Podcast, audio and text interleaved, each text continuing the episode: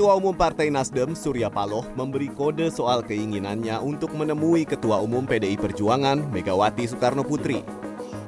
Hal tersebut disampaikan Paloh dalam lawatan politik Nasdem ke kantor Golkar Rabu lalu. Paloh menghargai bahwa setiap partai memiliki kepentingannya masing-masing, tapi tetap harus menjaga kepentingan bersama demi kemajuan bangsa. Karena itu, ia berharap agar Megawati juga meluangkan waktu untuk bertemu dengan dirinya. Saya pikir keinginan untuk itu sih ada aja, tinggal atur aja. Kita kasih kode-kode dulu. Kita minta barangkali bagaimana kapan Ibu Mega ada waktu yang baik. Ya kan, mudah-mudahan suasana kebatinan sama. Harapan penerimaan sama. Jadi jelas ada dong. Itu intinya. Merespon kode Surya Paloh, Wasekjen PDI Perjuangan, Sada Restuati mengklaim partainya tak pernah menutup pintu untuk berkomunikasi dengan partai mana pun, sekalipun dengan Partai Nasdem. Menurut Sada Restuati, PDI Perjuangan telah membuktikan budaya safari politik yang baik dengan partai-partai lain sebelumnya. Kalau silaturahmi dengan siapa pun yang har ya harus tetap dijaga, tidak boleh kemudian kita memutuskan lagi.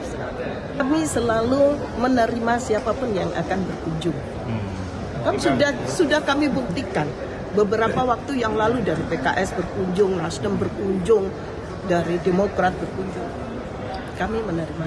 Kalau Pak Surya Paloh sampai sebut bahwa dia mau kode-kode gitu, artinya kan ada kesulitan tersendiri gitu, Bu. Ah, siapa bilang? Itu kan katanya beliau. Hubungan PDI Perjuangan dengan Partai Nasdem belakangan memang memanas. Sebelumnya secara terang-terangan, Ketua DPP PDI Perjuangan, Jarod Saiful Hidayat meminta Presiden mengevaluasi kinerja dua menteri dari Partai Nasdem, yakni Menteri Pertanian serta Menteri Lingkungan Hidup dan Kehutanan. Kalau memang gentle betul sudah seperti itu, gitu ya, akan lebih baik. Itu menteri-menterinya lebih baik mengundurkan diri.